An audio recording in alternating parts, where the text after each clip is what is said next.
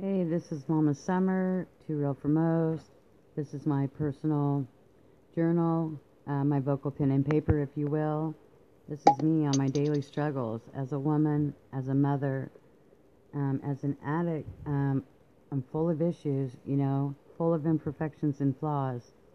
And I struggle daily, whether it be with relationships, whether it's struggling within myself. We all have our own battles. And I just want everybody to know that they're not alone.